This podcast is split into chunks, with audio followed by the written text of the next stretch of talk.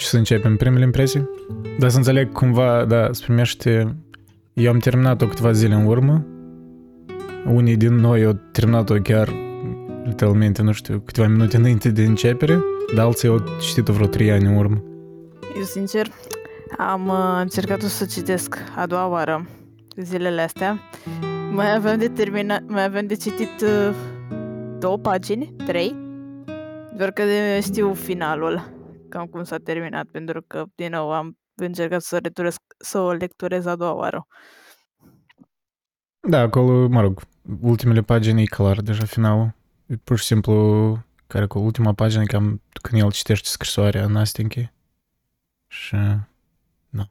Eu zic că e chiar mai bine că n-a citit finalul. A, da, e mai, mai El e dureros. cu ea încă. Un fel de nu mă mai surprinde nimic. Da. Da, apropo, cine a spus în chat că... Dacă nu ți minte. Um, că adică putea, putea mirosi finalul de la o poștă. Da, cu, to- da, cu toate astea l-a lovit, știi? Eu Și n-am, da.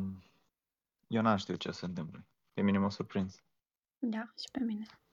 Și pe mine, într-un fel. Eu m-am așteptat de la o poștă, adică Da, era cum un am trop anticipat. foarte familiar. Era un trop foarte familiar, tipul să îndrăgostești de o tipă care e îndrăgostit de alt tip și tipul îl vede ca pe un prieten. Adică efectiv l-a băgat în friend zone. Aoleu, vai! Nu mă Mai așteptam mult să... decât friend zone, a fost și bro zone. Adică l-a spus mie ești ca un frate pentru mine. Oi, doamne. Frate, în sensul Mie- creștin. Mie mi-a plăcut Da. partea uh, atunci când mie mi-a plăcut partea din novelă când a spus uh, Na- Natestra, dacă nu i-am puțin numele, uh, când uh, i-a spus personajului principal. Sau tu din asta încă spui? protagonistul. De- Da, vorbesc din um, perspectiva uh, fetei. Da, da, da, Nu Nastia, i-a Nastia. spus. Să-i spunem Nastia, că e mai simplu, că Nastia încă o leacă. Ok. Da. Uh, mie mi-a plăcut atunci când asta i-a spus uh, protagonistului uh, că atunci după ce să se căsătorească va fi ce, o să fie cel mai bun prieten la modul că acolo a fost momentul culminant când a simțit că și-a luat frenzul total. Băi, deci în momentul ăla în care a spus că o să fim cei mai buni prieteni, uh, automat protagonistul a devenit the friend you shouldn't worry about. Sincer, nu mă așteptam să citesc chestii de genul eh, la 24 de ani în condițiile în care am spus clar că nu suport chestii, lecturile de genul care sunt de tipul clișeice. Dar, but here we are. Da, că asta e interesant în, uh, în lucrarea asta, că îi, într-un fel, dacă tu e superficial, e clișeică, I guess, da? Adică sinopsisul e clișeic. Eu nu Dar la Cu felul toate astea, în lui care, Dostoevski, nu știu, el scrie... dar la felul în care, nu foarte bine. știu, a povestit, nu știu, în detaliu, orașul, uh, clădirile, viața, dialogul. Nu știu, parcă te face să... te îndeamnă să citești la mai mult. Da, mi-mi plăceau, pas, uh, mi-mi plăceau pasajele alea de la început când el personaliza clădirile și că avea relații cu niște clădiri de pe stradă și le Da. cunoștea și cum la urmă era trist că una s-a, și-a pierdut culoarea, uh, Exact. că a fost vopsită și chestii de astea. Galben. Că da, cât de, într-un fel, singuratic trebuie să fii, că să developezi literalmente relații cu niște clădiri, dar, uh, nu știu, era, cred că, esențial pentru personaj. Așa făcea și Quasimodo. Uh, se împrietenea cu clopotele. Cu Notre Dame. Eu cred că... Adică, s- de- Spune. nu, că vreau să fac o glumă cu Quasimodo care dădea ca surd un compatibil. Ok. Novela asta l-au inventat pe Bogdan Liviu. da. Băi, da, efectiv, eu Ah, cred că am făcut comentariul ăsta la un moment dat, băi, nu mă așteptam să citesc cu Bogdan, Bogdan Lidiu. Biografia lui Bogdan Liviu, da. Este un pic, este un pic. Originea lui. Băi, film larg. sunteți Noi râdem, răutăcioși. da. E probabil... Bă, da. probabil chiar Da, suntem la aceeași Dar oală. nu discută despre faptul că Nastinca era, adică Nastia era, avea 17 ani. Minoră avem? sau... Oare? Păi... Da, păi autorul, Era- protagonistul cât, nu știu, nu sugera câți ani avea, dar e cred că 26? Dar nu, ceva de scria. genul. Șapte- A, 38. nu, protagonistul nu. Zicea că are 26, parcă. În același timp, I mean, da, atunci era cred că o chestie destul de tipică într-un fel. Exact. Atunci nu exista conceptul de minoră, deși e ok. Da. Dar câți ani avea? 17, din câte înțeleg. Păi 17 pentru Dostoevski însemna... Și pentru oameni de atunci însemna... Păi, voi, Însemna un concept. 17 ani, 17 ani pentru Dostoevski însemna deja bătrână. imaginați-vă, Hai, imaginați-vă hai. dacă era în locul ei gen o tipă de 25 de ani. Mai avea sens ceva? Adică, Păi nu, dar ce tipul de 25 de ani stă pironită lângă bunica ei? Adică Păi aia nu se zic, gen, nu mai avea sens, nimic, gen. Da, e- și ai putea spune, nu știu, tot un debate, I guess, dacă protagonistul era un om integru, că dacă el știa că tare... Deci, fa- nu știu, pe mine mă fascinează, de exemplu, să compar uh, nopțile albe, pentru că era înainte ca Dostoevski să, am vrut să spun, să fie plecat în Siberia, să fie trimis în Siberia, și să o compar cu însemnări din subterană. la, la vacanță, da. Și să o compar cu însemnări din subterană care era după Siberia. Adică are niște similarități, în același timp așa, de, așa, așa de mari diferențele între protagoniști. Um, da, adică nu știu, asta mă, mă fascinează comparația general, asta. Eu consider că până la plecarea în Siberia, Dostoevski care foarte mult pe el uh, conceptul ăsta idealist german care planează asupra sa despre eroul romantic, adică Da, nu da. puteam să nu mă opresc să găsesc o simil- uh, similaritate cu Werther, din suferințele tânărului Werther Goethe. Într-o oarecare măsură. De Siberia e literally Hoffman, Schiller și Goethe. Asta e, asta e Dostoevski. Da, păi da, asta e până la Siberia. Și când au venit din Siberia, au, înce- au cunoscut mai bine oamenii ruși, au început să scrie despre oameni ruși, nu despre cum ar dori să fie oamenii ruși, prin lentila europeană. Da, adică protagonistul din Nopțile Albe, el e, da, e singuratic, dar uh, el n-are încă cinismul ăla. El încă îi caut compania oamenilor. Uh, Dar are inocență. Da, are o ino- inocență. Da, ăla din Da, însemnări din da. subteran, el literalmente începe, știi, cu sunt un om bolnav, Uh, mi că avea ceva vreo ciroză și nu, vrea, nu voia să ducă uh, la doctor La și, da, după aia avea un rent întreg despre doctori. Uh, adică era mult mai cinic, în principiu ai putea spune că ura oamenii. Era cum, nu știu, ca un fel de animal rănit care își aștepta moartea, știi, în singurătate. Dar mi pare mult mai interesant. Deci, novela asta, Nopțile Albe, a fost scrisă în 1848, așa e? Da, da, da. Din câte știu. Da. Și atunci se petrecea o serie de revoluții în toate țările europene, cu primăvara popoarelor. Probabil că spiritul ăsta idealist a fost a influențat foarte mult și pe Dostoevski, într-o oarecare măsură. Da, Gândesc eu. da. Da, are sens, are sens. Pentru că... Da, dar nu, că părea așa, tot, tot, tot, tot idealismul la german, toată școala aia romantică. Mă închipui. Nu știu, oricum, Era- dincolo de, că de conceptele astea, dacă pur... Nu, mie tare mi-au plăcut pasajele când protagonistul își, mă rog, își revarsă, își descarcă și își descrie singurătatea, își descrie, nu știu, ce face el zi, zi de zi, nu știu, e foarte bine scris. Adică pur Și mie li, mi-au li, ca plăcut, uh, literatură. pasajele alea. Și mi-au Adică plăcut pur ca pasajele literatură, știi, dincolo de, mă rog, deja asocierile noastre cu... Dincolo de context, ca literatură, mi îmi pare tare bună. Mie îmi place așa. După ce am citit Proust, nu mai însemnat nimic. Mă rog, e Să- tare diferită, că nu știu cum pot să compare. E fain așa să, să-ți uh, petreci ziua gândindu-te cum ți-ai petrecut ziua. E fain. Da, exact. Uh, E ca un mic film care se derulează în creierul tău la sfârșitul zilei. Care nu te lasă să dormi, din păcate. Nu neapărat la sfârșit, dar oricând. Da, mie mi-a La plăcut... A, spune, spune, Eric. Nimic. Stai că te-ai spus la început ceva, nimic. vreau Băi, eu da. să zic acum. Epic. Ca la începutul zilei. Eric Te e așa gândești cum a fost. arhetipul lui Pac. Și... A, Trixer, ok. Pac din Shakespeare. Eu sar tipul, Arlechinul. nu mai zic nimic.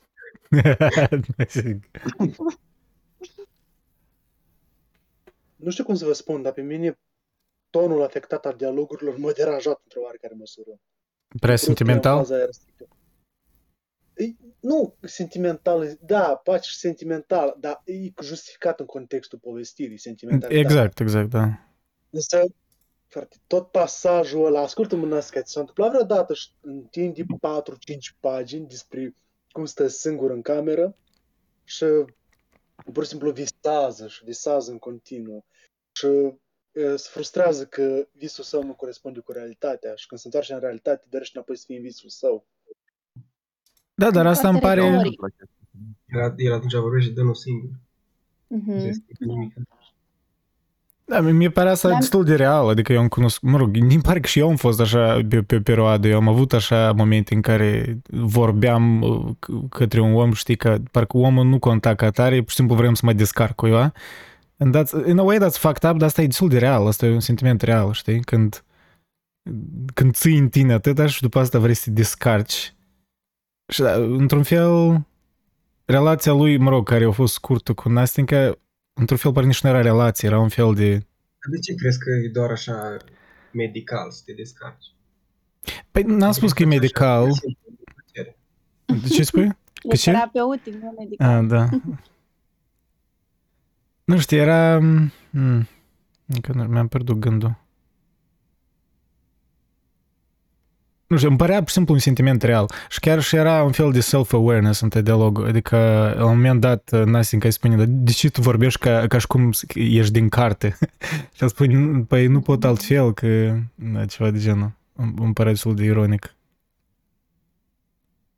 Lăsând totuși dialogurile pe care le-am găsit prea afectuoase, afectate, de prea exagerat. Da, sunt, sunt, Vreau sunt să- sentimentale. Însăși faptul de a descrie Sankt Petersburgul drept un organism viu, a personifica însuși orașul, mi-a părut o idee minunată.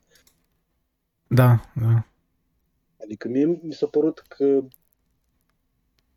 nu știu, așa, așa de sincer, să te uiți la oraș ca fiind ceva viu. Dar el dădea viață. E, era cumva în fantezia lui și în fantezia lui erau vii toate. Pentru că el era foarte singur.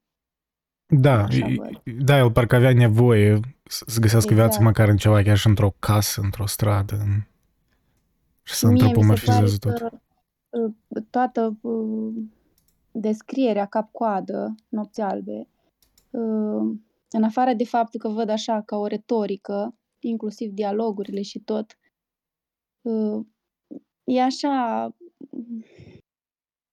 nu știu, îmi imaginez o linie, să zic, și la un moment dat, uh, ca o zvâcnire, șansa aceea pe care el a avut-o cu, cum o cheamă, nu mai știu, Nastia. Nastia. Așa, da. Și apoi a, re- a revenit la, la ceea ce era, dar parcă totul a fost o fabulație, o fantezie, inclusiv uh, uh, toate scenariile, că era mai mult în capul lui. Adică eu văd așa prototipul unui om din trecut, scriitor eventual, care era foarte profund, foarte singur, adică așa se simțea. Nu-și găsea loc în lume, printre oameni, mm, chiar dacă era înconjurat de oameni, tot singur se simțea. La un moment dat a văzut o șansă cu o fată, n-a fost să fie, cu toate că până într-un punct cred că era foarte posibil să rămână așa, că dacă nu se întorcea tipul acela, așa ar fi rămas probabil, nu mai contează că ea era îndrăgostită sau nu de el. Era, adică era foarte posibil și mi se pare că toată, toată povestirea e foarte credibilă prin luxul de amănunte și prin uh, uh, detaliile așa intense pe care le relatează. Păi, Dar eu văd, da. eu, eu văd cum, cum zice și Andrei, uh, foarte real. Adică văd trăirile unui om care exact asta a trăit într-o perioadă în care era inocent, probabil virgin, probabil uh, foarte timid. Mm. Adică văd, văd ca fiind un tipar de bărbat. Bun, mi se Fani. pare că real sau nu, uh, momentul când, gen, ideea că relația lui cu ea putea să continue mai departe, dar s- s-a oprit din cauza uh, che- că a venit tipul ăla și s-a întâlnit pe Da. tipul ăla. Mi se pare gen esența care învăluie tot, tot, gen, totul se conține de fapt în chestia asta. Păi de ce? Da, sunt de acord. Are sens ce spui. Dar de ce? Cum vezi? Pentru că Adică ce chestia a vrut aia să spui? îi dă gen îi dă elementul care mă face să, să gen care îi dă o realitate de asta așa palpabilă, gen altfel ar, ar fi gen cea, d- dacă nu era partea aia, cred că rămânea așa un Ar fi o poveste, parcă. ce ziceați voi la început, clișeu despre cum cineva se îndrăgo, gen un băiat visător, whatever, chestii de astea. Dar gen, odată ce există chestia asta, nu mai, nu mai poți zici. Gen, Da, și el se retrage. Adică re- revine în punctul din care a plecat. Da, dar în același timp mi pare că el... uh, m, Adică o diferență mare a lui față de protagonistul din Semnări din Subteran e că ăla din Semnări din Subteran el era mult mai uh, neiertător, nu știu. E- El, încă, el și-a pierdut sufletul într-un fel, dar uh, mi pare, să răspund într-un fel la întrebarea mea inițială când am spus dacă, nu știu, protagonistul ăsta din Nopții Albe, el e un om integru, eu cred că el e un om integru pentru că până la urmă el avea alegerea asta de a, cum fac mulți băieți când, mă rog, o fată nu-i, nu-i reciprochează, da? nu-i, nu-i întoarce înapoi dragostea.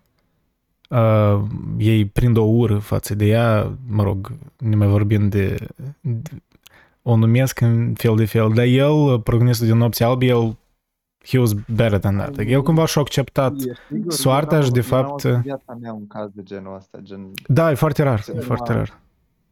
nu, mă refer la ce ai zis tu, că gen, dacă un băiat nu, nu-l place o fată înapoi, o, o urăște sau, mie mi se pare Nu, gen, nu. Da, Nu, mi nu, pare nu, tare nu, comun, nu. nu știu, poate ai avut norocul să nu întâlnești așa oameni, mi pare tare comun.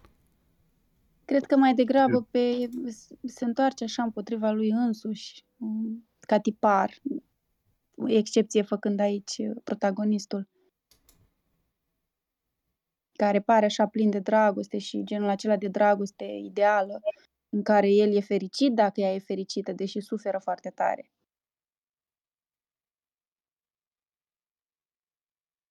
Da, eu cred că, deși este așa un paradox, parcă deși el e un visător naiv, uh, parcă aproape din altă epocă, el până la urmă e destul de matur în sensul că a acceptat că a avut o clipă, măcar fericită. Au avut niște, mă rog, clipă, niște nopți albe, da, în care Dar nu- au avut discuții care nu au avut-o cu alți oameni, poate în trecut. Este vreau să eu, uite, eu n-am citit cartea, gen, am citit-o un an în urmă sau ceva, dar gen, nu mi-aduc aminte să fost vreun moment care el spune că el era împăcat, gen, că el era mulțumit, gen, cu ce s-a întâmplat la urmă, la sfârșit. N-aș spune Da, da, la chiar mulțumit, era- mm, oarecum, resemnat Resemnat. mai degrabă, resemnat, da. E un fel de bittersweet, da? Acum, Nu dacă eu, diferență, nu știu, eu în cartea asta nu văd, gen, în general, în nici o carte nu mă uit la chestii de genul, dar gen, um, eu nu caut uh, cumva analiza perso- nu, nu caut să fac analiza personajului în sensul ca să văd cum se leagă anumite gen trăsături de-a lui de caracter de alte trăsături de-a, de-a lui de caracter și cum se alinează asta cu o oarecare gen Acțiuni? ordine, oarecare ordine pe care o am înainte de asta în cap, știi? Adică gen, nu știu, de exemplu, a- și ai spus tu, Amu, cu că el la- era mulțumit la final, deci, uh, nu, imaginea din cap pe care o pui înainte de asta e că gen omul trebuie să fie mulțumit la final dacă e uh, matur și dacă n- el, nu, el dacă faci chestia asta, atunci e un roman reușit pentru că asta e de, re- asta e de doza de realitate pentru că se alinează aceste două chestii. Ah, de fapt, dar nu nu, e vorba de asta. Mă rog, eu nu chiar am spus asta, n-aș spune că era mulțumit sau că asta e, uh, e de realitate, că e- de fapt îi dă poate un, un pic de irealitate, că adesea se întâmplă invers, dar uh, nu știu, Nu, asta da- nu, nu da, are importanță ok, că e real când sau nu e spui că real, dă dar O, o irealitate, de fapt, tot la o realitate te referi, gen... Nu, clar, e inevitabil ca să se refer la Gen- anumite situații din viață, adică cred că e, e da, normal. Da, normal, orice carte... Normal, tu te gândești gen că e real, gen un personaj bun e un personaj real. Dar întotdeauna e vorba despre imaginea personajului în sine și nu, a, nu modul în care el se alinează cu alte, che- cu gen alte concepte. Nu, nu știu cum să explic. Nu, nu, eu sincer. înțeleg, da, nu, unii, adică sunt diferite moduri de citi, I guess. Eu eu n-aș spune că în timp ce citeam, la, e mai degrabă în retrospectiv îl analizez, dar în timp ce citeam era destul de cursiv, nu știu, l-am, am citit destul de on a whim, nu, nu mă opream și făceam note sau ceva, cum adesea fac în non-ficțiune. Um, Da, păi hai să vorbim mai degrabă despre carte. păi vorbim despre carte. Asta ar fi una dintre glume sau glume. Ok. Nu, că, gen, te vorbi despre cum e să citești o carte și nu chiar despre cartea asta concret și cream că pur și simplu ne-am abătut un pic. It's fine. Ah, Oricum era la temă. Mă, dar pur și simplu așa mi s-a părut. Îmi pare rău dacă am o impresie greșită.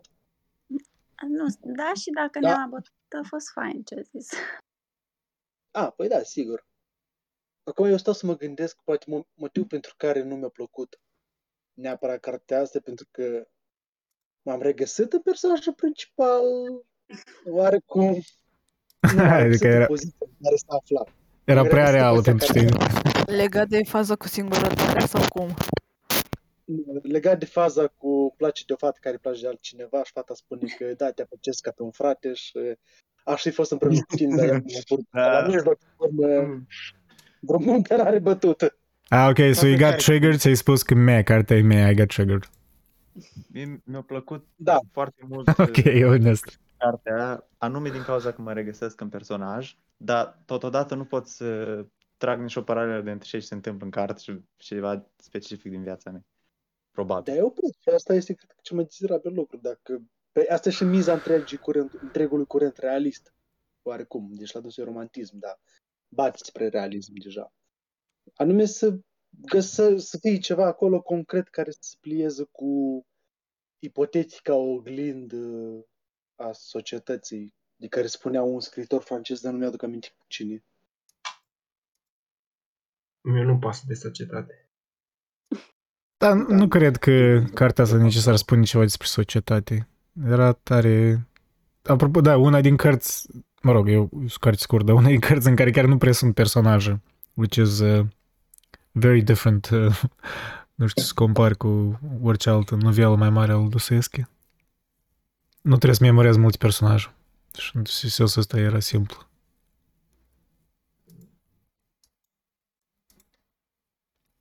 Ah, Gen, nu apropo, știu, do- Da, da, demonii da, chiar da. spunea multe despre societate, dar asta nu... Ok, ok, ok. Știe cineva de ce era vorba despre bărbierul din Sevilla, de Rossini, din carte? Nu, n-am prins referința, dați aminte de Ok, teatru. bun. Vă explic rapid. Deci în bărbierul din Sevilla, contele Almaviva dorește să o cucerească pe Rosina. Dar pentru că Rosina este ținută din scurt de tutorele ei, Don Bartolo, Almaviva cere ajutorul Figaro, un băiat foarte descurcăreț care la finalul zilei este mulțumit de faptul că i-a cuplat pe Almaviva cu Rosina.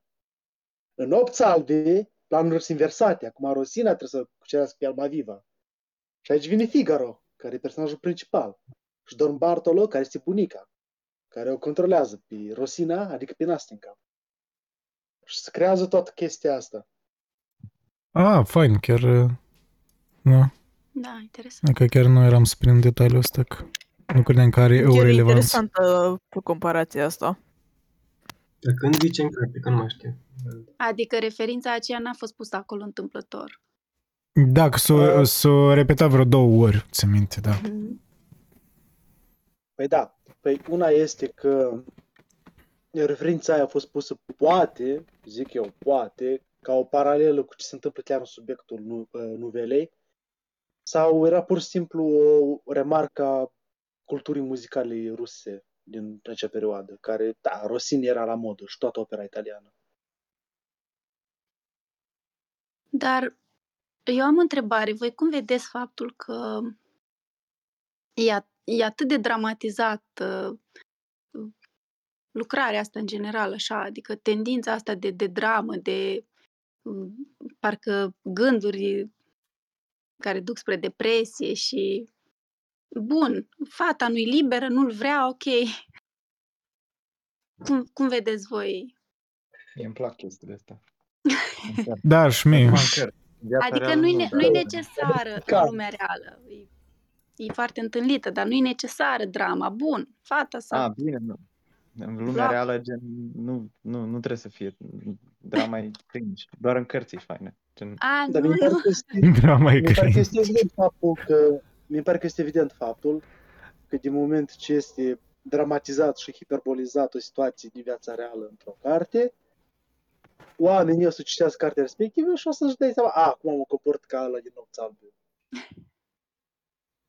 Nu știu, pentru mine e mai mult, eu cum o văd, e un subiectivism aproape total. Totul, totul e prin lentila sentimentelor protagonistului. Adică nu merge vorba de vreo obiectivitate cumva, că chiar e destul de... Pentru că te mi se pare că transportă se în mintea termină lui, de dramatic. visător, de... Da. Tragic, aș Dar spune, se nu-i- termină. Păi exact, adică visătorul nu-i doar visător, e un visător pesimist și d- dramatic și deprimat, Păi- aș zice. Dar Drama nu e nu e- deprimat. E fapt că Nu se știu. exagerează. Drama e însăși cum, vorbe, cum, cum se vorbește, gen, și toate chestiile astea. Păi, toată analiza din text mi așa, adică mie asta mi-a exprimat și mi se pare, uh, nu știu, poate văd eu greșit, uh, tocmai faptul că se termină așa dramatic și că uh, pare o alegere, eu văd ca fiind o alegere intenționată și cred că uh, văd o doză de ipocrizie pe toată durata lucrării, în sensul că el uh, nu știu dacă exagerez când zic că n-ar fi, n-ar fi vrut acea poveste de dragoste cu adevărat. Cred că a fost un fel de evadare de-a lui. Cred că adevărata lui fericire era acolo, în starea lui de visător, de fantezie, în lumea aceea care nu e reală. Da, good point, apropo. Adică ipocrizie din partea protagonistului, vrei să spui. Exact. Da. Adică el cumva și-a dat o șansă, a fost o încercare și la cel mai mic uh, indiciu de respingere și de uh, s-a retras în lumea lui uh, cu o tristețe, nu știu cum să zic, uh, uh, superficială, adică o tristețe pe care ar aștepta-o toată lumea și inclusiv el, ca un actor așa, adică pentru că nu s-a întâmplat nimic, nu poți să suferi după ceva ce nu s-a întâmplat. Într-un fel, da. da. Era momentul la, la urmă când el își, își vede pe Matriona, da, pe femeia de serviciu din casa lui și își imaginează că ea e mai bătrână, și adică își imaginează cum, nu știu, pânzele de pe Exact, pereți se mulțesc și adică își imaginează efectiv bătrânețea lui. Adică e un fel de... Și Da, e o se- exagerare de visător care, nu știu, își Și mi vede se viața, faci concluzia dintr-un eveniment care da, l-a Corect. afectat, dar e doar un eveniment.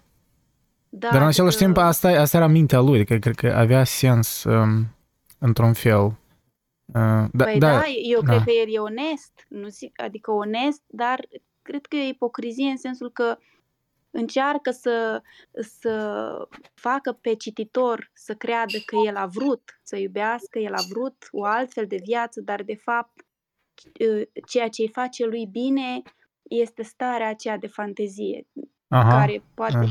Din care el, el nu poate ieși. Pentru că Dacă- poate întâlni o altă fată, adică faptul că s-a terminat așa și el s-a întors. Și mai, și mai e un lucru. Mi se pare așa extraordinar cum parcă stările lui mentale uh, dau exact cum sunt descrierile din început, din mijloc și din uh, sfârșitul povestirii. Uh, parcă sunt așa o, o oglindire a interiorului lui cu clădirile, cu descrierea și exact cum zici tu la sfârșit cu Matriona, cu faptul că o vede îmbătrânită, pânzele de păianjen. Și nu întâmplător, ă, la sfârșit, când ă, s-a terminat negativ povestea de dragoste, ă, au fost ă, luate și pânzele de păianjen. Adică văd așa, uh, omul uh, prin mintea lui uh, vede realitatea în funcție de trăirile interioare. Eu asta văd. Văd realitate exterioară diferită, cap-coadă, poveste, în funcție de stările lui interioare. Da, da, de acord. Da, Nu, poate dar psihanalizez oricum- eu acum, nu știu.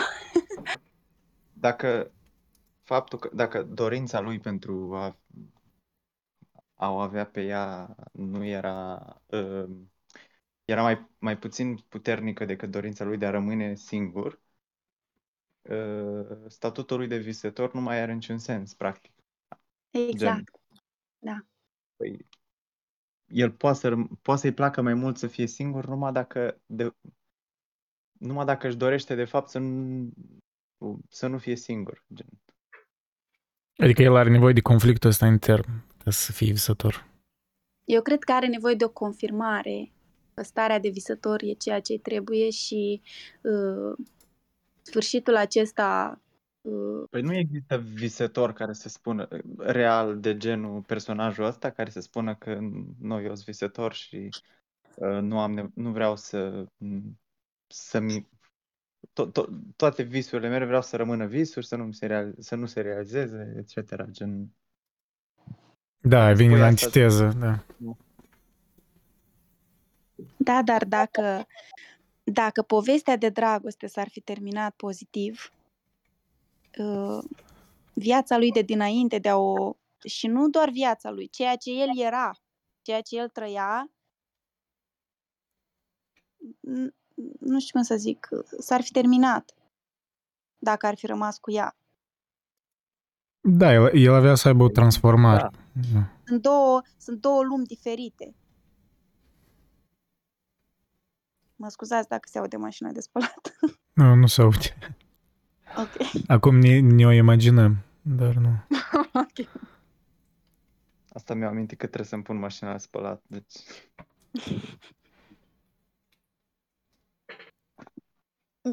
Deci, ca să termin ideea mea, eu cred că el avea, un, el avea nevoie de o confirmare că mm, că este bine așa în singurătate.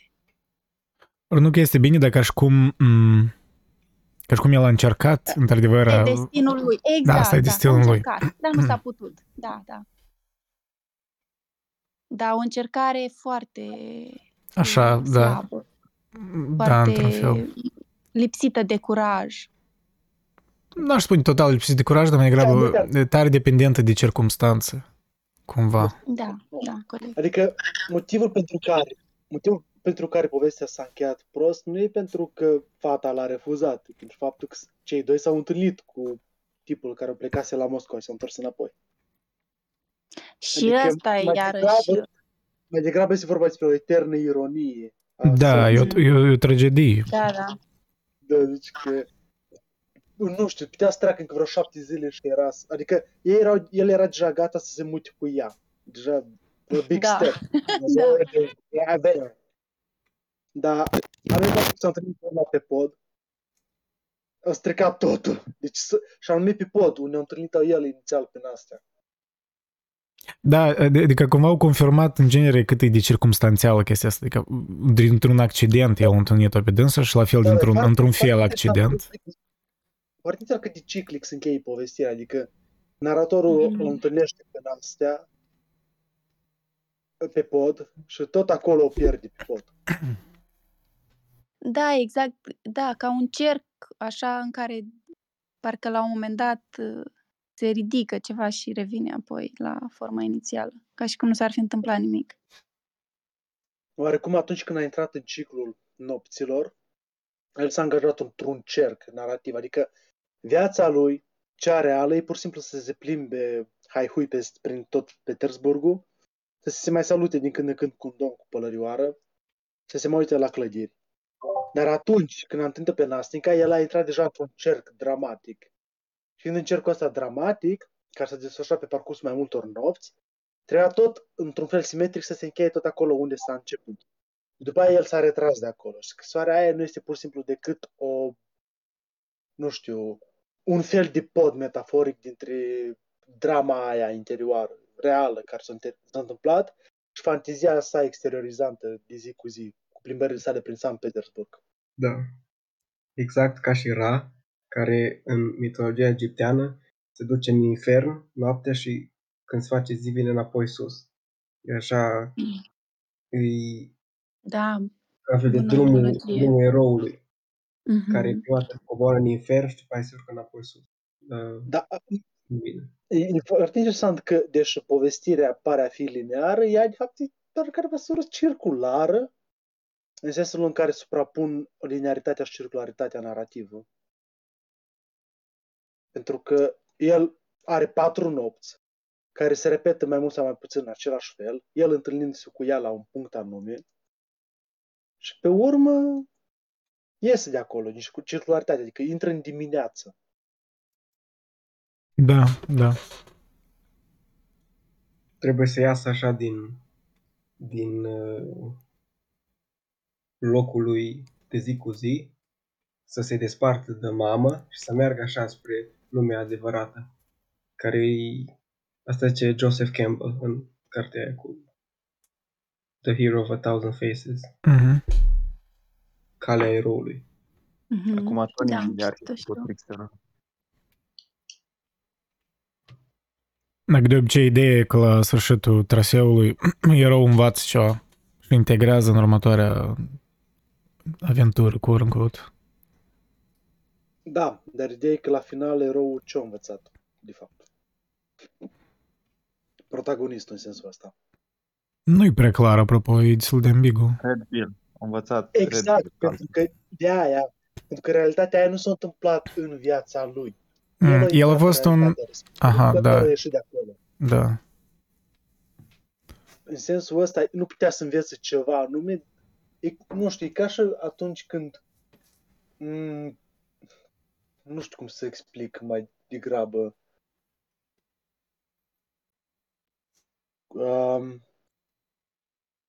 o să mă gândesc poate la o analogie mai târziu. Poate că e ca atunci când intri într-o cutie și ieși din cutie, dar cutia nu te-a schimbat felul în care mergi și acționezi. Dacă înțelegi ce spun. Dar la ce te referi? La sfârșitul povestirii? Da, sfârșitul povestirii de fapt reprezintă ieșirea asta din cercul ăsta melodramatic în care s-a pus în primul rând. Eu am impresia că Dostoevski face ironii și haz de, în general, cum e structurată o narațiune. Și nu m-ar mira, având în vedere influențele gogoliene. Din... Nu, mie mi se pare foarte Da. onest în povestirea asta. Da, e foarte ironic, la, de fapt. Adică eu, eu nu mi închipui să vorbească. Adică, nu, mie îmi pare să sunt ironic aici Dostoevski. Da, era, e, da, era un moment când era ironic. Roman ironic. Hmm. Că romanticii sunt de obicei conștienți de sine. Da. Faptul că sunt ironic. Dar mie nu mi se pare că e romantic el.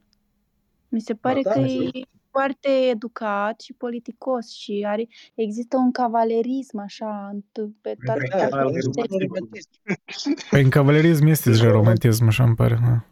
Nu sunt de acord.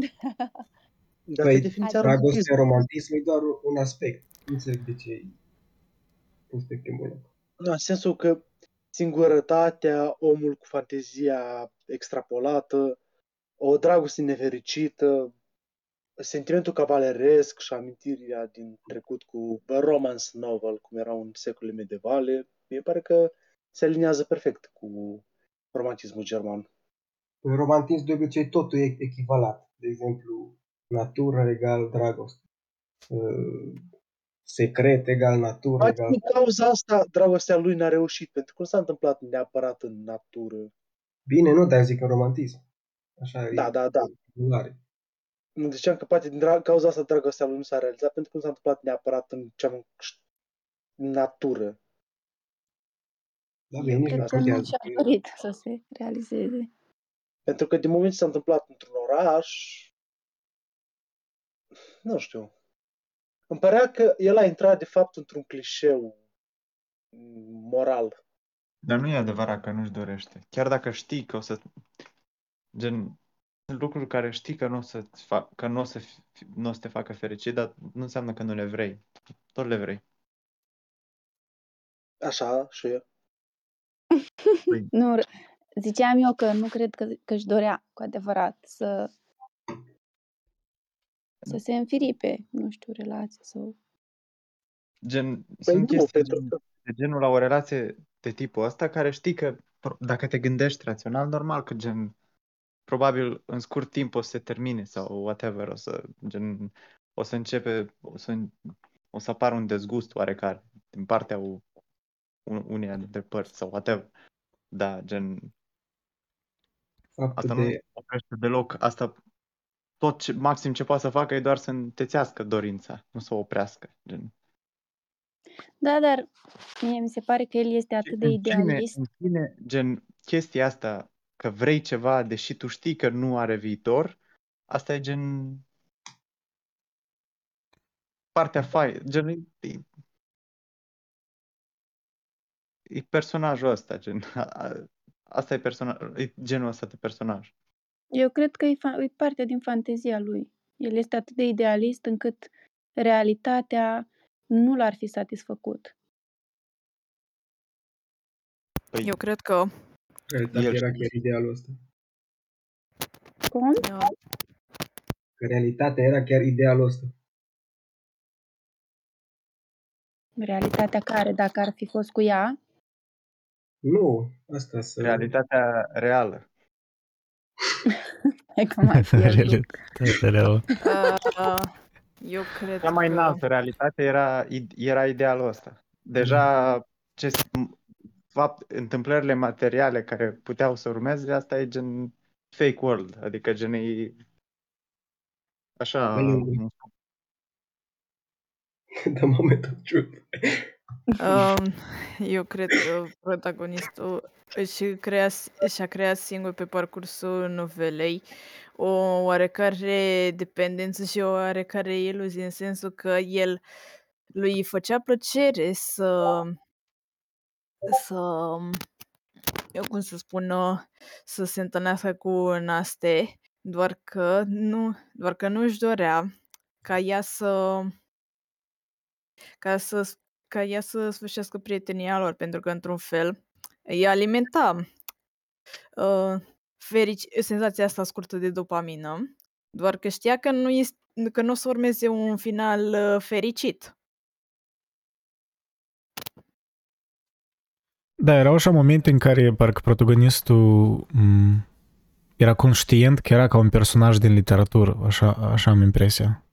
Eu da. Da, pentru Da. că este o chestie interesantă, anume aici mi-am dat seama, că personajul principal, adică protagonistul, vorbește ca în literatură, deși își trăiește propria sa vers- viață personală, pe când Nastea, făcând parte din alt cerc, vorbește cum ar fi în viața reală, dar trăiește cum ar fi în literatură.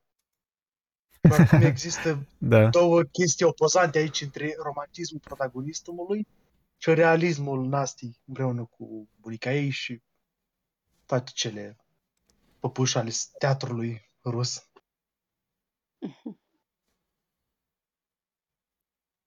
Și este el un actor sau e real în ambele. scenariul ăsta? El Lumea este este scriitorul care a cutezat să fie și personaj, într-o oarecare măsură. Personajul mai- unde? Cele Majoritatea mai adevărate Exact. momente sunt alea în care, în care ești un actor dintr-o, dintr-o carte. Gen. Voi vă referiți el personaj în viața lui? Dar mai este o posibilă o altă ipoteză, de fapt, că singurul motiv pentru care protagonistul arma s-a consolat la final, pentru că a trăit exact ceea ce scria în cărțile pe care, îi sti- care îi stimulau fantezia. Păi da, Fel de da. profeție autoîmplinită. Da, și un- faptul că da. a fost uh, menționată aia cu opera aia care ai zis. Și Uh, but, cum Nu la am Sevilla e amintesc ceva? Părințele fiilor lui Werther, nu, nu, nu. Nu, nu, nu, bătrâna, cum cum se Bătrâna- cheamă? Werther de Sevilla, ok, da, da, da. Da. Păi arată chestia asta că, că Dostoevski dădea seama de chestia asta că e fain așa să fii actor. Din literatură. Fac Da. așa un fel de hint. Că Dar pe chestia de viața ca un teatru. Și tocmai că pare o, o fabricație a minții lui, a imaginației lui, tot ce se întâmplă. Eu așa văd. O, e practic o metodă prin care ajunge la o concluzie dorită de el de la bun început. E o joacă. Mm. pe atunci nu mai e așa de inocent. Dacă stai să gândești. Corect, da, da. Da, e aparent inocent, dar de fapt e foarte Trebuie să fii conștient. inocent, altfel nu. Um, Nu există componentă morală în fantezii la urmă urmei. Adică dacă își imaginează un scenariu, fie că este pozitiv sau negativ din punct de vedere etic, Mhm. rămâne la urma urmei proprietatea sa. Așa că Apropo știu. de asta, nu știu dacă ați citit uh, cărți ale lui Lo- Roger Scruton. Mi-am luat eu recent trei, dar nu o să le citesc curând că n-am cum.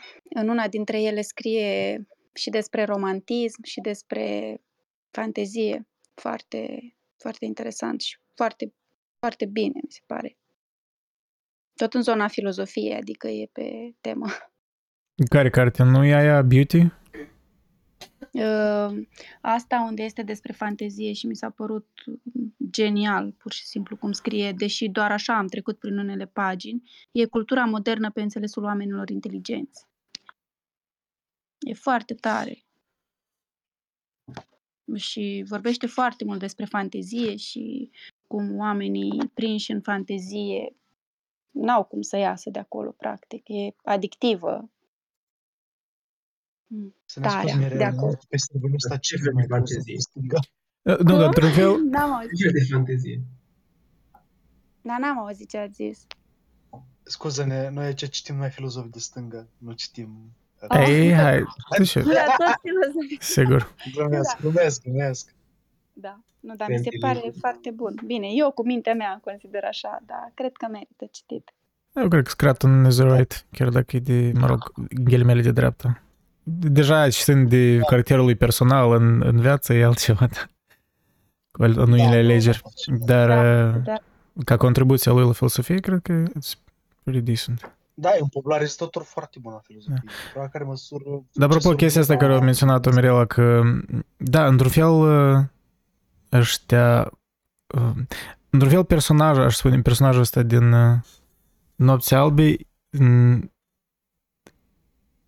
parcă e bine că așa s-a terminat pentru dânsul, pentru că fantezia asta așa de esențială pentru el, că dacă ar fi pierdut-o, poate era și mai nefericit. Dar nu știu dacă era la conștient de asta, la, la final. Nu, nu conștient. Eu zic Da. că nu-i conștient. Mă rog, din partea mea, eu nu cred că el, pentru el s-a terminat ceva, el pur și simplu a ieșit din ceva anume. Deci s-a aventurat într-o idee realizată și după ce s-a încheiat tot cercul ăla, s-a o ieșit din ea automat pentru că gata, s-a epuizat. Narațiunea din narațiune s-a epuizat. Da, dar tu crezi că el s-a schimbat la urmă? Oarecum? Ori a rămas același? În virtutea în care estetica romantică crede că literatura poate rafina omul și poate să-l schimbe.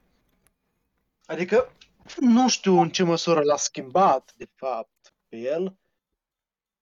Cred că o să plească mai departe la fel, adică nu cred că l-a schimbat în cine și ce. Păi de-aia își spun, într-un fel e ca, nu știu, ai putea spune că în generalitate imaginea asta din nopți albe tot are un rol. Adică e într fel circular, dar nu e de fapt traseul eroului, el nu s-a schimbat. Da. Păi nu este Ce- traseul răului. Și pare că acum asta să mă gândesc a posteriori la tot, car- la tot novela asta. De fapt, e o novelă chiar faină. Păi da, eu Adică- cred că e, e bună. Nu, da, bine, dar e faină din motivele astea, nu din alte motive.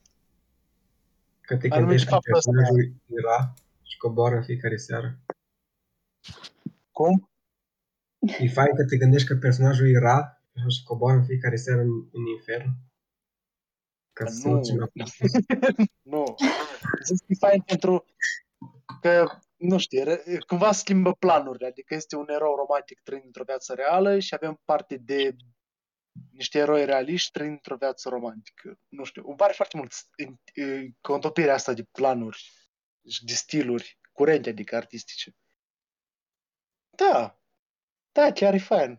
Mai ales că era și în 1848, adică culminația întregului romantism. Deci ce pot să mai spun? Da, băi, Nopsa chiar e o carte bună. Ha. Cine ar fi crezut?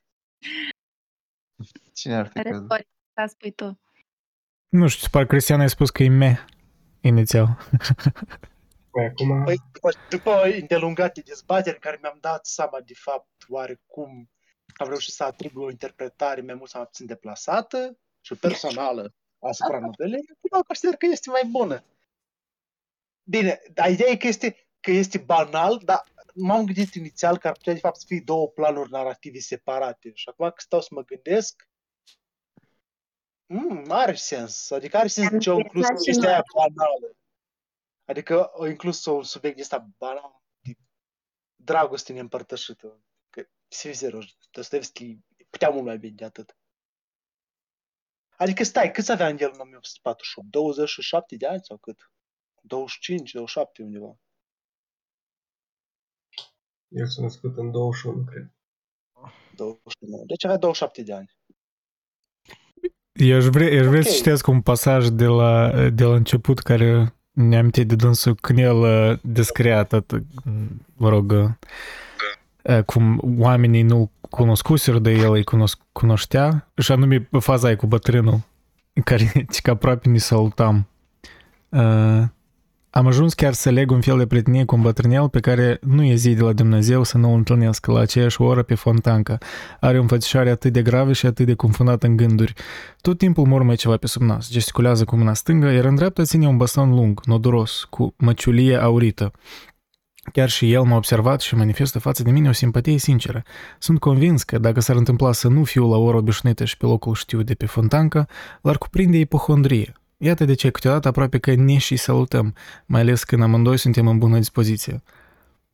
Mai de unăzi, de unăzi, după ce nu ne văzusem două zile la rând, întâlnindu-se, întâlni, întâlnindu-ne a treia zi, pentru o pornire spontană, duserăm involuntar mâinile la pălărie. Ne oprirăm totuși la timp, stăpânindu-ne gestul și trecurăm cu simpatie unul pe lângă celălalt. La fel de bine îmi sunt cunoscute și casele și deja el uh, vorbește despre case și așa mai departe. Dar îmi se părea uh, uh, funny că el Catar nu saluta cu dânsul, dar el și imagina că ei salutau că aveau o relație cu un bătrânel care... Da, în faza asta m-a amuzat să minte. Nu credeți că din pasajul pe care l-a zis Andrei, uh, practic protagonistul face o fel de analogie între cum ar fi el, nu știu, la vârsta bătrânelului, la modul că, că după cum îl descrie, după cum uh, s- îl descrie, pare la fel și el, la fel de îngândurat și de singuratic. De fi, deși legat de faza de singuratic nu sunt foarte sigură.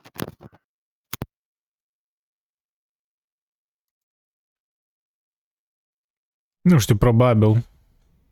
Pe mine mai mult am atras atenția la anume la... Mi pare destul de ironic. Mi pare că Dostoevski a fost destul de ironic, intenționat față de personajul ăsta. Cred că chiar și cu un bătrânel care el crede că are o relație, el că tare n-are relație. Și își imaginează, și își imaginează cum bătrânel ora cu care n-are relație ar fi trist dacă el nu s-ar saluta. Adică dacă nu s-ar aproape saluta, cum el spunea. Că aproape ne salutam. Adică destul de ridicol. Um, da, speaking of which, povestea aia, visul unui om ridicol, e, poate are niște similarități cu, cu asta. Mă rog, e despre altceva, dar personajul. Da, și mie mi-a plăcut uh, atunci când am citit prima oară pasajul respectiv, uh, nota de ironie, aproape ne salutam. Mie mi se pare că el are o viață interioară foarte bogată. Deși este însingurat și mm, el, visătorul, mm, are o lume plină, vie, reală, acolo în fantezie. Și inclusiv acest pasaj e de acolo. Da, e ca, Practic. iarăși, e ca un pasaj care el și l-a creat în minte, e ca un pasaj din literatură, adică el ca și cum și- se vedea pe el ca un personaj de literatură și crea imaginea asta. El era mai uh, împăcat să trăiască momente, ori să semi-trăiască, de fapt, momentele, dar să le trăiască mai mult imagina, adică să le completeze în, în parcă în imaginea asta de literatură. El era mai ok așa decât să trăiască ca atare momentele, ca, ca atare să salute cu bătrânul ăla și să afle, să-i afle povestea, nu știu, să- ca atare să dezvolte o relație. Lui mai tare îi plăcea imaginea asta. Da, parcă, a, parcă toate lucrurile sunt aproape să fie, Mhm, dar da. nu sunt. Inclusiv finalul e aproape să fie o poveste de dragoste, dar nu. Da, exact. Și referitor la întrebarea ta de mai devreme, cred că nu s-a schimbat deloc după. uh, În primul rând pentru că cred că oamenii se schimbă în limitele așteptărilor lor și cred că autorul nostru uh, și-a imaginat. Adică cred că uh, realitatea lui obiectivă uh, se întâmpla conform planului minții lui. Adică Eu, nu eu, intenționat dorea ca așa să fie, dar doar așa putea să fie. eu cred că e și faptul că oamenii ca tare s-ar, el s-ar schimba doar dacă îi s-ar întâmpla ceva mai Exact. bulversant, da, mai pentru tra- ca tare, dacă se gândește așa, nu știu, m, nu s-a întâmplat cu el nimic strașnic ca tare. Da, e sentimental, l-a bulversat, dar situația din viața lui nu s-a schimbat. Și de el nu s-a schimbat ca personaj, pentru că nu a fost ceva care să-l testeze, ca știi că în, uh, iarăși în, în, în multe povești în care erou uh, e pus în situații în care el trebuie să-și testeze caracterul. El ca tare era ca un fel de observator și semi-participant într-o situație Corect. Neimplicat. prea mult. Da. El tot a rămas ca în Narator. fantezie, da. Da. Într-o Și te oarecare schimbi. măsură, ziceam Spune, că într-o oarecare măsură, faptul dacă perso- protagonistul s-a schimbat sau nu la final, depinde de percepția sa asupra evenimentului respectiv. Da. Dacă percepția sa asupra evenimentului respectiv este, reprezintă ca de fapt, a, păi s-a întâmplat asta, dar la fel se întâmplă și în 1, 2, 3, 4, 5, 11.000 de cărți. Deci nu e ceva foarte special. Pot să o privesc obiectiv. Pot să o las să, de, să mă detașez de acest lucru, să rămână doar o amintire acolo depozitată. Căci dacă protagonistul percepe uh, pe Nastinca împreună cu toată situația ei ca ceva autentic, ceva care a trăit în viața sa, chiar în viața sa actuală, atunci schimbarea este mult mai probabilă. De aia și ziceam că eu consider că, au- că protagonistul nu se schimbă la final, pentru că el intră de fapt acolo și nu trăiește prin asta. Păi nu trăiește, că se gândește așa cum o să se gândească mai târziu la ce îi se întâmplă atunci. Fișează. Eu mă gândesc la faptul Exact. că legat de schimbarea de la final, mă rog, schimbarea cu ghilimele de vigoare, nu cred că o să aibă loc în, uh, în preajma protagonistului, din simplu fapt că după felul în care a vorbit, după felul în care a povestit uh, la modul uh, subiectiv în uh, novelă și după felul în care descrie atât de detaliat și precizează că autorul trăiește mai mult în mintea lui pentru că așa este pers- așa sunt visătorii, trăiesc mai mult în mintea noastră și preferăm să nu ne stricăm uh, ra- ra- realitatea noastră cu realitatea reală. Și mă gândesc la faptul că, practic, asta, chestia asta de dragoste neîmplinită a declanșat în el un uh, fel de conflict interior pe care în care nu știu cum să spun uh, un conflict interior care ar putea să-l ducă spre o stare posibil dezolantă. Cam asta e părerea mea. Da, de fapt, finalul ar putea fi ca un fel de început de schimbare. pentru că, cum am menționat la început, el totuși ai putea spune că, nu, nu știu dacă e o schimbare, pentru că noi poate nu l-am cunoscut pe protagonist ca tare destul de bine. Adică faptul că el acceptă cu oarecare, am spus eu atunci, maturitate, în opinia mea e maturitate, că să nu...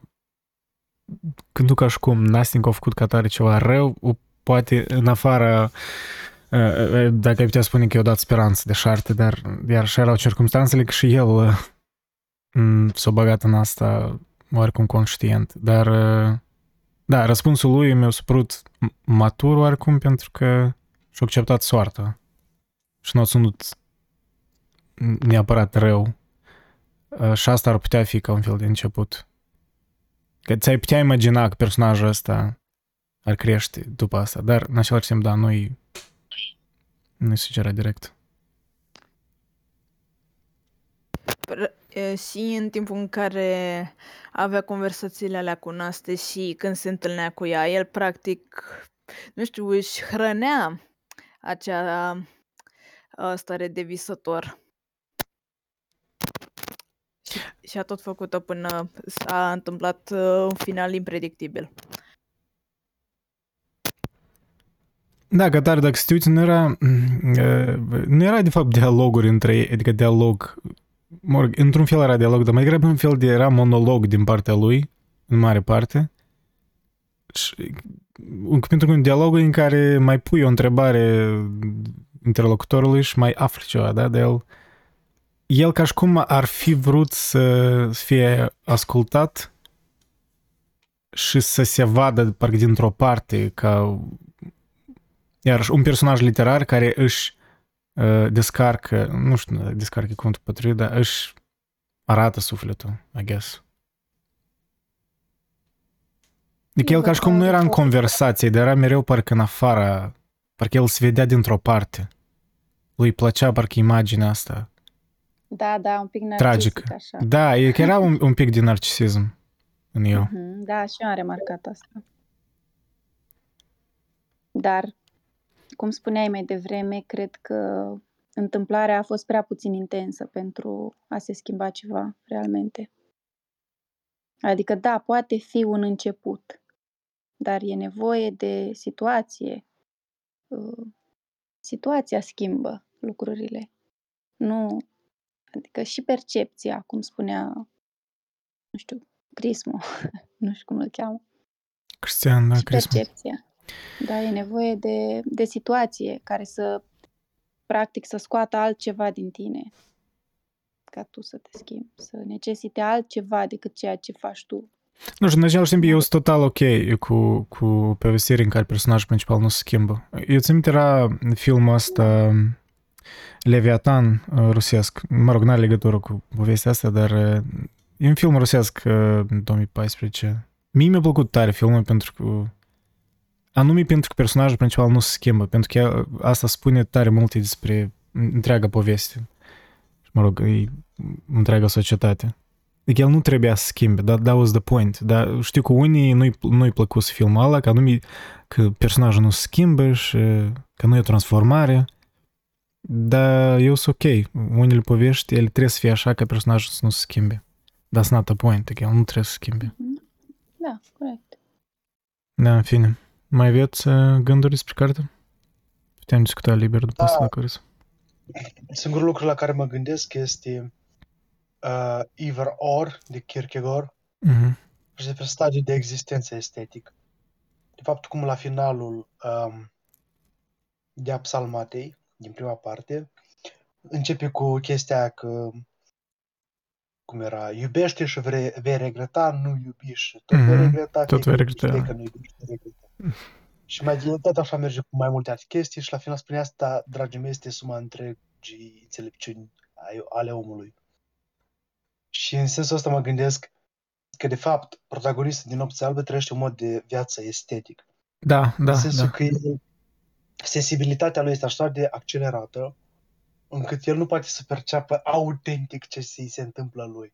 Mm-hmm. Autentic, cum să spun autentic? lipsit de artificiu, cum s-ar spune, adică fără să vadă anumite medieri prin toată literatura și arta pe care a, a digerat-o până la întâlnirea sa cu Nastea. Da, Și mă da. gândesc că asta, este, în asta constă disperarea lui. În acel fapt că m, s-a terminat sursa sa de um, sursa sa de, mă rog, cum să spunem, emoționare estetică. Pentru că, Emoționare chiar la estetică, final. da, tare fain. cum scrie chiar la final acolo, ultima propoziție care îmi pare demențială. Doamne, o clipă doar, o întreagă clipă de încântare sublimă. Oare nu e de ajuns chiar și pentru o viață de om? Adică, la final, el nu... El nu... el- Singurul lucru pe care poate să spună la filma- final este faptul că am trăit ceva ce a fost sublim. Mhm. Atâta. Deci ține mereu de categoria esteticului. Da, da, da. A- da. Asta o, de aia și nu s-a schimbat la din punct de vedere etic. N-a devenit o persoană mai bună sau mai rea. Însă, în mod clar, o, poate o devenit o persoană mai insens- insensibilă sau mai sensibilă. Da, foarte fain analogie cu Kierkegaard, chiar uh, are sens. Exact. Într-adevăr, el, el, he's stuck in uh, ethical, uh, aesthetical, știi, phase, din- în faza Mhm. estetică. Exact, exact. Mă rog, cei care nu știu, știi, sunt trei faze, cum, de- de- estetică, etică și religioasă, da, pentru Kierkegaard. Și că majoritatea oamenilor Da. sunt stuck in aesthetic. Da, mulți aș, ar spune, cred că nici, nici n-au, de fapt, nici nu sunt în faza estetică. Că nici nu apreciază estetică.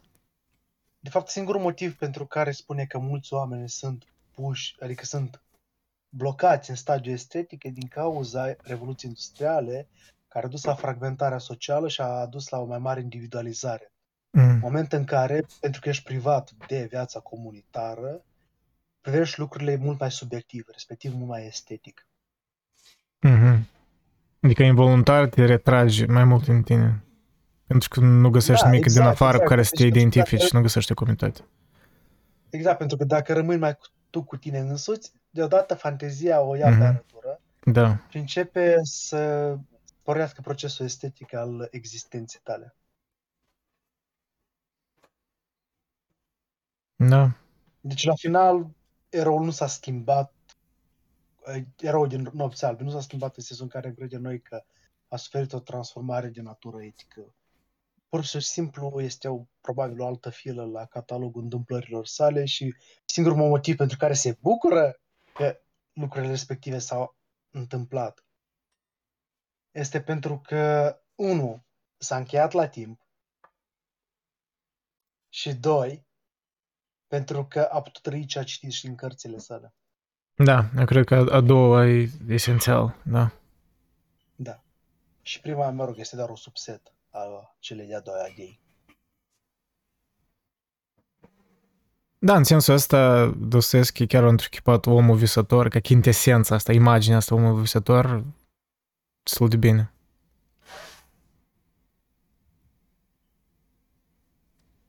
Că altfel, nu știu, era să fie o po- poveste prea moralizatoare sau nu știu, era să fie... Da, exact, era să fie prea moraliz- moralizatoare, ceva în vena, nu știu, a ce Mhm. scris de Dostoevski după Siberia, în da. multe aspecte. Da, într-un fel, da. Deci, da, eu cred că mulți uh, oameni azi divizează. Unora n să le placă asta, povestea asta, pentru că e prea sentimentală, știi? Lor le place de Dostoevski mai, mai cinic, mai dur, mai ironic, știi, mai târziu. Da, ceva care se înveță. Mhm, Da, da, da, să să se les o povață, să știi, ca în crimă și pedapsă la urmă, știi, să Da. Nu știu, mie îmi pare, îmi îmi place că, că, că este și lucrarea asta, știi, că poți vezi și altfel de Dostoevski, comparativ cu canoanele lui. Da, eu cred că noi, nu știu, eu cred că noi destul de, chiar mai mult decât credeam, azi discutăm despre cartea asta în detalii, pentru că, nu știu, parcă nu e o carte care poți, în teorie, să o discuți mult. E una care așa trebuie să o citești, I guess să o trăiești, dar da, e fain că am discutat. Nu știu, mie îmi pare, am epuizat cam uh, tot ce puteam discuta despre ea. E mai o chestie interesantă referitor la protagonist. Faptul că el reprezintă o proto, un prototip al flaneurului, care este găsit de fapt în uh, eseul lui Walter Benjamin despre Charles Baudelaire. Despre Ok. tipologia flaneurului, care dacă mi-aduc aminte bine, are legătură cu un nou tip de psihologie care se naște a- anume în uh, societatea post-industrială, adică post-prima revoluție industrială. Dacă găsi, poți să caut imediat ce înseamnă. Deci flanor este un substantiv francez care se referă la un tip care se plimbă și fla- flanerie se referă la actul ăsta de, al plimbării. Un sinonim ar fi bulevardier. Țineți Bine, minte că da. protagonistul mereu se... Să te plimbi aici are alt sens, că de exemplu, nu știu, în romantism este personajul ăsta care se plimbă prin natură și descoperă așa secretul naturii și toate chestiile astea. Bineînțeles, dar, dar Un protagonistul nu se plimbă prin natură, el se Da, plimbă da, da, prin ceva bine, dar artificial. aici e un personaj care se uită așa uh, din depărtare la toți oamenii. Asta e flanerul, de fapt. Un personaj care observă așa dintr-un loc, uh, nu știu cum să zic, îndepărtat societatea.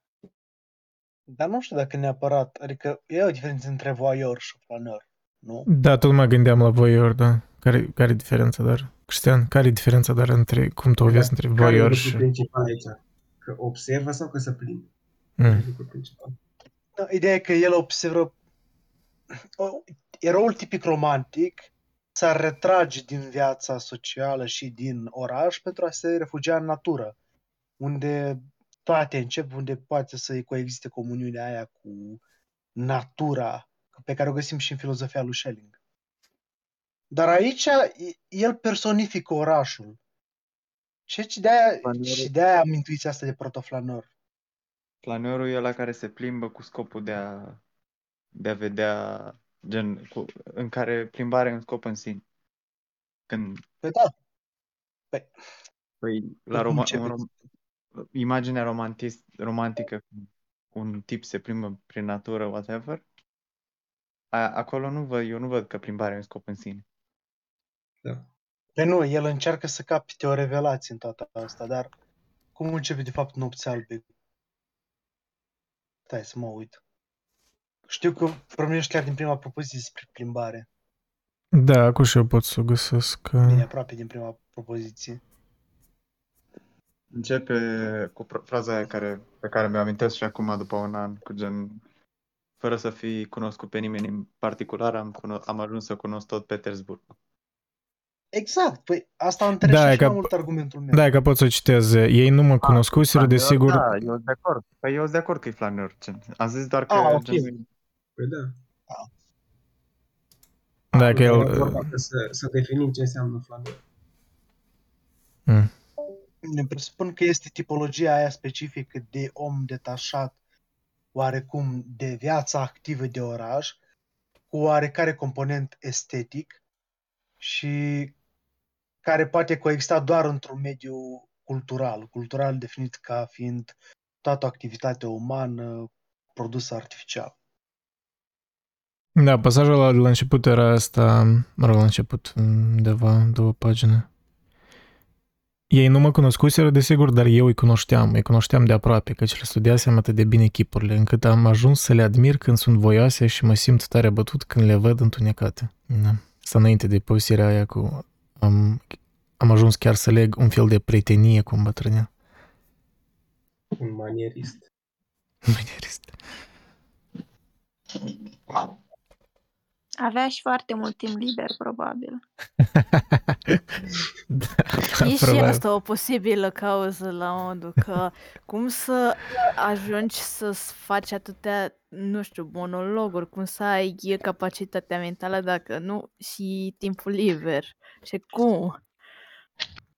Asta îmi pare așa o perspectivă de, nu știu, post-industrială de-a noastră capitalistă în care suntem uh, nevoiți să lucrăm permanent și să, să ne gândim cum am avut timp liber, știi, ca să fac ceva, știi? Asta așa De e. ce? Ce? Stau Stai, puțin. Asta e stai, motivul, singurul motiv pentru care v-a trist, pentru că s-a dus spre așa. stai. Goethe lucra. Era, în primul rând, a fost avocat și după aia a fost la, nu știu cum se numește în română, camerist. A, Nu camerist, bă. nu știu viața, dar era Kammerjunger. camerist. Stai, Ghe- Goethe la un moment dat nu era un fel de guvernator la o, o regiune sau ceva de genul. Era prim-ministru Weimarului. Sau, mă rog, Da, era... Cameralia. Ok. Și el scria, era artist, deci... da, da. Goethe era artist. Hai mă. Ea este că a devenit el deputat și politician. Stai, stai, stai. Goethe, Goethe a inventat morfologia. Limba germană. Da, limba Da. germană. Am înțeles. Nu, la Eric, la Eric nu-i place Culorile. Goethe. Goethe a inventat culorile. Goethe a inventat culorile și Schopenhauer a spus că e greșit. Bine, Dar da. Schopenhauer nu, nu a lucrat o zi în viața lui. Adică, ce să vorbim. Și ce vorbești tu? Mă, era burghez prin excelență. Tu știi câte investiții făcea, bă? Făcea investiții în cripto. Stock Dude, market. Omul a trăit toată viața din cum și-a gestionat cheltuielile banii de moștenire. Ce. Nu Păi da, om deștept. Om deștept, ce fost să zic. La fel cu și Kierkegaard. Da, apropo, Kierkegaard, da, da. Bă, deci Moștenit am bani de la Kierkegaard, toți. scuzați-mă și deviez, Ah. dar omul era atât de thrifty. Nu, nu thrifty, el era cheltuitor. Dar în sensul că cerea atât de mult pentru atât mulți bani pentru cât publica, că la un moment dat, știi că el sprângea că vai cât de puțini bani fac, Cred că l-a întrerupt Da, Cristian. da. A venit, a venit uh, fantoma lui Goethe. Goethe. Apropo, uh, Tony, mă vorbesc mai târziu. Salut! Vine Ah, ok. Kierkegaard să-l corecteze. Tony, apropo, uh, ai citit uh, Lupul de Step, Steppenwolf? Da. N-am my favorite book, dar era momentul ăla, cred că îl ții minte, când uh, el scrie că fantoma lui Goethe vine A, păi da, și, că da. asta Herman Hesse are o idee proastă despre ce înseamnă să fii artist. Că Da, nu la știu. el, ca să fii artist, trebuie să suferi. Trebuie să... Da, da, da, da. E romantismul ăsta A de... fost amuzant așa. Nu m-a întrebat dacă a citit Steppenwolf. da. Păi, mai știi. Eu am... uh, Tu ai... Nu mai zic, nu mai zic. A, și-a stai, scris top, licența da, pe scrie licența pe Herman Hesse. Hesse, da. Ar fi amuzant să nu fi citit Steppenwolf. Dar care e cea mai bună carte a lui Hesse? Crezi, Tony? Am citit numai două. Dar din astea două, doar Siddhartha? Narcis. Și Ah, Goethe. ok. Eu am citit Rosenhalde și Steppenwolf. Mi se pare așa, o... ambele au fost așa. E ok așa să citești gen o zi, să, să, așa o an, uh, un, uh, de asta, cum se cheamă? One sitting, să citești așa, dar gen să, să nu, nu, nu rămâi cu nimic după. De Steppenwolf vorbești Dar tu? lupul de, ste- lupul de step, a nu, nu, aia e Ah, cealaltă. Lupul mm. de step e gen aproape oribilă. după mine. Apropo, da, m, finalul, în genere, tot ce vinea de la jumătate spre final, I was cringing the whole time, nu știu. Dar și la început, gen. Nu puteam să chestia iau în aia, serios gen, cartea, nu știu, era... Început, de fapt, mi-mi plăcea cât de cât. Dar... uh, Toate scenele alea cu fata aia, nu știu, cu interacțiunea lui cu fata, nu știu, I was just cringing. Like, uh, the opposite of, like, de exemplu, da, Nopții Albe, nu știu, interacțiunea ce era sentimentală din cartea asta îmi părea naturală, cumva, nu știu. N- Nu știu ce adjectiv să-i pun, dar I, I wasn't cringing. Dar, da, Da. la... Adică, ce? Că personajul ăsta din Steppenwolf era... Dar, Îl chema așa pe personajul ăla să trăiască viața aia. nu că personajul mă deranja, dar felul în care scria uh, tot chestia de la, de la sfârșit cu drug trip și cu Da. psihedelici și așa de... Nu știu, nu știu ce mă deranja pe mine tare, e că nu mi-amintesc, dar țin minte că at one point am închis cartea și uh, în glas mare, pur și simplu, I was ranting to myself. I was ranting to, nu știu, ceva către autor, nu țin minte ce spuneam. Gen, cum poți să să strici așa o carte care era ok până atunci? Da. Mă rog, nu e o carte oribilă sau anything, adică e o carte de referință, oricum mulți au ca referință, are o anumită însemnătate, dar da, îmi pare overhyped. Probabil și pentru că a fost scrisă că nu a fost scrisă. Da, Da. perioada interbelică, nu? Da? Da. 27, cred că. 25, nu mai știu. Oh, Care mi- arăta așa, bine, un dacă- personaj dacă era o din carte. ăsta care se află între două lumi. Mhm, mhm. Dacă Da. era scris în secolul XVI, era genial. Adică îți dai seama. Da, po- poate, nu știu. Nu, nu mie, mie mi-a plăcut, de fapt, aspectul ăsta mi-a plăcut de când el discuta tre, tre, diferența asta între generații din germani și resemnarea asta, nu resemnarea, dar resentimentul ăsta. Asta mi-a plăcut, că aspectul ăsta... Dar în, în detalii, mă rog, da, în loc de discuss, dar... Cred să-i făcea mult așa să-l copieze pe Nici. Da, era un pic de... Îmi părea forțat, nu știu, unele scene îmi păreau forțate. Că Hesse credea că are un eseu în, mai, cred că în, așa în interbelic, în care îi spunea că Zaratustra, bine, el zicea așa, Zaratustra Nice, îți dădea seama că există o corelație mare Zaratustra Nice, că ăsta trebuie să fie un model pentru tot poporul german, în sensul de puterea asta creatoare, după, bine, nu în sensul nazist, de, de astea puteri spirituale, să ți le creezi tu. Și îl folosea pe el așa ca exemplu.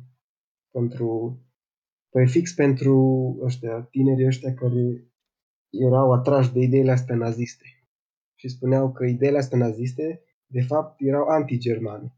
Că, nu știu ce zicea Hesse, că Germania, de fapt, înseamnă altceva. Nu, asta nu mai țin așa de bine. Că, că, îi, că degenerarea îi asta, nazismul. Da, cu asta sunt de acord. Și, și Nietzsche zicea că fasciștii sunt degenerați. Da, în genere, na- naționaliștii puternici, da. Da, asta e cea mai mare confundare. Cu oamenii îl văd pe Nietzsche ca... Mă rog, avea poate anumite porniri, nu știu. Eu cred poți că să numești. Nietzsche avea limbajul ăla așa mai violent, Da, fix așa doar ca să, ca să întoarcă așa pe cealaltă parte, nu știu, toată cultura aia pe care zicea el, care era cultura uh, mântuirii și cultura asta creștină. Că folosea aia așa în ciudă, adică, uite, eu vorbesc așa, da. tu, Ca un, uh, um, ca o metodă de retorică, parcă. Păi el practic zicea de, de cultura aia, bine, asta e clar cunoscut, că e, e zero.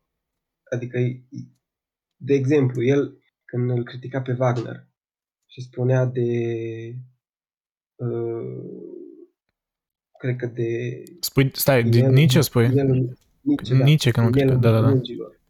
Când zicea despre că Wagner e doar uh, muzică de asta care să-ți, să-ți uh, excite nervii. Adică că e așa, un zero, că nu e artă adevărată. Și că zicea că, că în operele lui se află foarte mult motivul mântuirii și motivul ăsta de pierdere de sine și toate astea. Și chestiile astea le atribuia culturii vechi. Și practic prin chestia zicea că e un zero. Adică mie aici mi se pare că atacă mai tare decât prin nu știu pe ce de creștini și toate chestiile alea. Prin faptul ăsta că zice că e clișeu, că e așa pentru oameni de ăștia mai josnici, pentru că e dat din punct de vedere artistic. Decât nu știu dacă zice că morală de sclav și morală de nu mai știu ce de slave. Da, că în viziunea lui doar nu era nevoie de sacrificiu ăsta pentru... s- De, de exemplu, de asta, de pierderea de sine. Asta, de, Mhm, Da, da, da. de, nu știu, De, de Să cază martir, polițiac. știi, sindromul ăsta de martir, da. I guess. Îi displăcea. Dar deși nu întotdeauna, doar el inițial îl vedea pe Wagner ca salvatorul Nu, culturii era germane. Wagner, uh, Da, ce a zis de germani? Că îl vedea ca, mă rog, ca un salvator al culturii germane, oricum, inițial. Da. Dar îmi pare că din cauza că era, avea relație cu dânsul cât de cât Din strâns la cauza început. că la un moment dat la clipul ăla uh, Nietzsche scria aia, nașterea tragediei și era acolo Da. și spunea că Wagner reprezintă uh, ăsta, aspectul dionisiac care a murit. El- El l-a reînviat. Uh, Știi și tu, cred că, cum apare omul socratic pe scenă și distruge toată tragedia. Da. Pentru că duce... Că zic că Dialectul apare că- așa că, că începe să spună că durerea uh, că durerea există doar dacă ți-o poți explica. Chestii din asta. Asta aduce pe scenă. Deci spune chestia asta cu Wagner, prima dată că e salvator culturii germane și mai spune mai târziu că spune același lucru, că, că Wagner reprezintă Germania modernă, dar de data asta spune cu asens de rău, că cultura decadentă și de asta, de Nu, asta e o calitate infamă salonice de să întoarce împotriva idolilor. Cu Schopenhauer ce chestia era. Și care e următoarea carte o citim? Am văzut acolo m, m, ce sugestia. Tu ai propus ceva de Hoffman? Cosmin a propus uh, Greața de Sartre. e bine să citim Hoffman, pentru că e important să citim pe aia care eu citit aia pe care am citit. Adică Dostoevski eu citit mult Hoffman. Și se vede. Mult. Că nu, nu neapărat doar în novela asta, dar așa, construcția asta a întâmplărilor, care e la Hoffman e foarte așa, uh, citește așa cu pagină după pagină după pagină, fără să dai seama. Dar cu suspansul, eu zic că nu de la Hoffman. Sau de la...